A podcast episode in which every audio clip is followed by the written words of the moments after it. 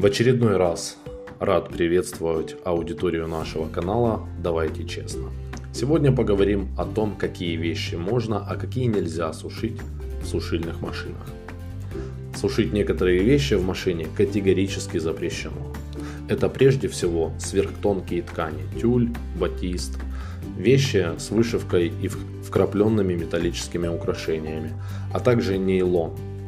То есть те вещи, которым противопоказано интенсивное механическое и температурное воздействие.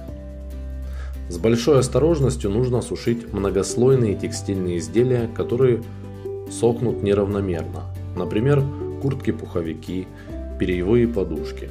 Для этих вещей обычно используется режим интенсивной или экстра сушки, а в конце они могут досушиваться при помощи функции теплый обдув. Такое сочетание режимов и функций есть не во всех сушильных машинах, поэтому необходимо четко соблюдать инструкцию производителя.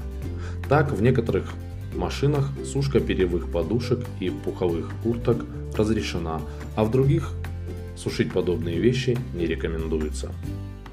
Осторожной сушки требуют и новые трикотажные вещи – футболки, нижнее белье, которые часто садятся при стирке. Поэтому, чтобы они не достигли совсем уж микроскопических размеров, нельзя их пересушивать.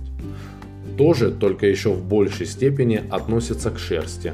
Сушить свитера и кофты можно, только используя специальную деликатную программу сушки и желательно дополнительные приспособления в виде полочек.